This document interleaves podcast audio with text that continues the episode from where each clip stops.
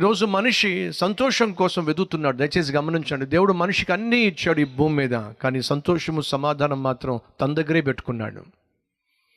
ఈరోజు ఎవరికైనా సరే సంతోషం కావాలా? సమాధానం కావాలా?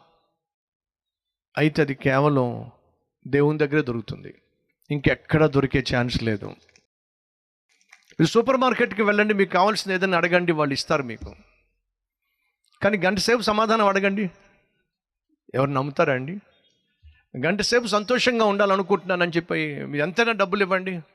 ఏ ఒక్కరు కూడా ఈరోజు భూమి మీద సంతోషాన్ని సమాధానాన్ని సంతృప్తికరమైన జీవితాన్ని అమ్మేటటువంటి సూపర్ మార్కెట్ ఏది లే ఏది ఏది లేనే లేదు. కారణం ఏమిటంటే అది మనిషి చేతుల్లో లేదు. అది కేవలము దేవుని చేతుల్లో మాత్రమే ఉంది. అది బైబిల్ యొక్క సారాంశం. ఇప్పుడు మనిషి సమాధానం కలిగి జీవించాలంటే ఏం చేయాలి? బైబిల్ సెలవిస్తుంది దుష్టునికి నెమ్మది లేదు. అనగా పాపిష్టి పనులు చేసేవాడికి నెమ్మది దొరకదు.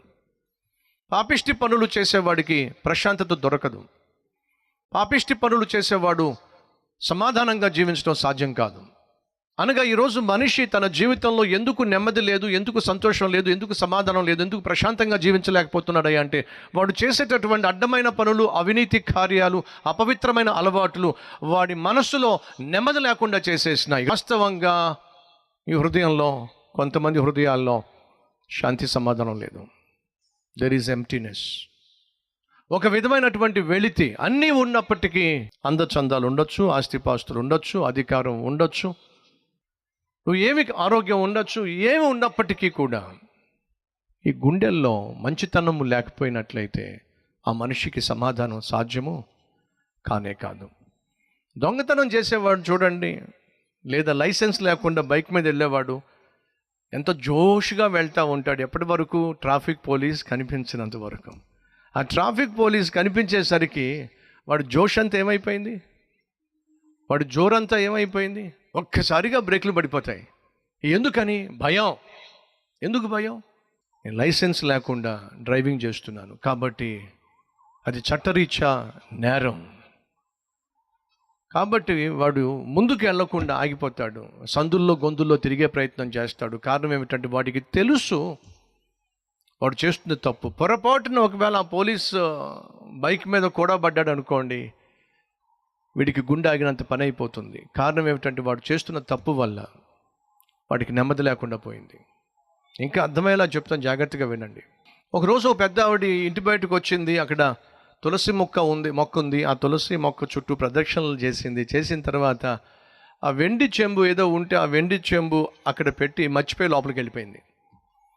అలా లోపలికి వెళ్ళిపోయిన తర్వాత ఆ పక్కింటి ఆయన ఇదంతా చూశాడు. ఆ వెండి చెంబు అక్కడ పెట్టి వెళ్ళిపోయేసరికి వాడికి ఆ వెండి చెంబు మీద కన్నుబడింది. ఆరడుగుల ఆజానుబాహుడు నెమ్మదిగా అటు చూశాడు ఇటు చూశాడు. ఎవ్వరూ లేకపోయేసరికి నెమ్మదిగా వచ్చి ఆ వెండు చెంబు మీద చేయి వేశాడు. వేసి దాన్ని దొంగతనం చేసే ప్రయత్నం చేస్తున్నప్పుడు ఆరు సంవత్సరాల చిన్న పాప వెనకాలే వచ్చి తాతయ్య తప్పు కదూ? అంది. ఏమంది? తప్పు కదు తాతయ్య అంది. వణికిపోయాడండి. ఏమయ్యాడు? వణికిపోతున్నాడు. ఎందుకు వణికిపోతున్నాడు చెప్పండి? ఎవరి ముందు వణికిపోతున్నాడు చెప్పండి. ఎవరి ముందు వణికిపోతున్నాడు? చిన్న పాప ముందా? కాదండి. చిన్న పాప కలిగి ఉన్న సత్యము ముందు. అతనిలో అసత్యం ఉంది ఈ పాపలో సత్యం ఉంది. అతనిలో అబద్ధం ఉంది ఆమెలో నిజం ఉంది. బైబిల్ సెలవిస్తుంది నీతిమంతుడు సింహం వలె ధైర్యంగా ఉంటాడు అని చెప్పి. నీతిమంతుడు ఎలా ఉంటాడు? సింహం వలె ధైర్యంగా ఉంటాడు. దుష్టుడు తరమకుండానే ఏమవుతాడట? పారిపోతాడు అని బైబిల్ సెలవిస్తుంది. కాబట్టి ప్రియ సహోదరి సహోదరులు మనం నీతిగా జీవించాలి అని దేవుడు ఆశిస్తున్నప్పటికీ మనం చేసేటటువంటి నీతిమానుల పనుల వల్ల మనం శాంతి సమాధానం కోల్పోతూ ఉన్నాం. ఫలితంగా దేవుని యొక్క కోపాన్ని దేవుని యొక్క ఉగ్రతను మనం కొని తెచ్చుకుంటున్నాం. దేవుడు లోకాన్ని ఎంతో ప్రేమించాడు. కాబట్టి ఏం చేశాడో తెలుసా? తన ప్రియమైన కుమారుని లోకానికి పంపించాడు. ఇందాక చెప్పా కదా మనిషికి ఈ రోజున్న అవసరం ఏమిటి అని ప్రశ్నించినట్లయితే ఆస్తిపాస్తులు కాదు అందచందాలు కావు ఆరోగ్యం కాదు. ఒకవేళ మనిషికి ఈరోజు అవసరం ఆస్తిపాస్తులు అయినట్లయితే దేవుడు ఒక ధనవంతుడి ఈ లోకానికి పంపించేవాడు. ఒకవేళ ఈరోజు మనిషికి ఉన్నటువంటి అవసరం సైన్స్ అయినట్లయితే దేవుడు ఒక సైంటిస్టుని పంపించేవాడు. ఈరోజు మనిషికి ఉన్నటువంటి అవసరం ఒకవేళ అందమైనటువంటి విల్లాలు బిల్డింగ్స్ అయినట్లయితే దేవుడు ఒక బిల్డర్ని పంపించేవాడు.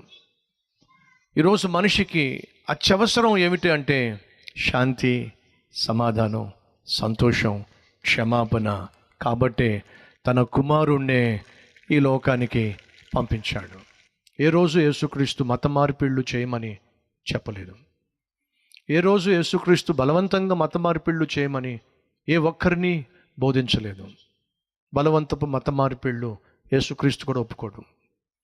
యేసుక్రీస్తు ఈ లోకానికి వచ్చింది మతం మార్చడానికి కాదండి మనిషిని మార్చడానికి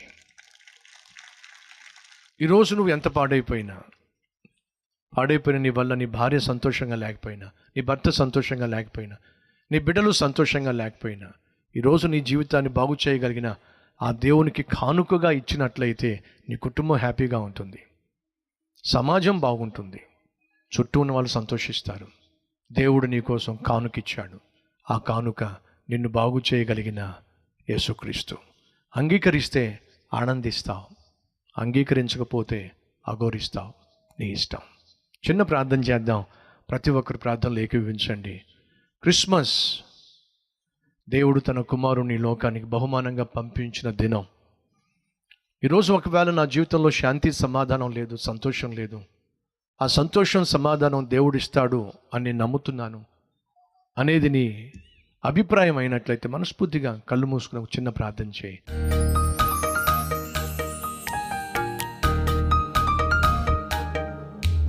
పరిశుద్ధుడు అయిన తండ్రి బ్రతికున్న మనిషికి బ్రతికి ఉన్న దేవుడే కావాలి. ఆ రోజు మా కోసం రెండు వేల సంవత్సరాల క్రితం మనిషి కోసం ఈ భూమి మీదకి వచ్చావు మనిషి కోసమే జీవించావు మనిషి చేసిన పాపిష్టి పనులను పనులను బట్టి మనిషి శిక్షించబడాలి.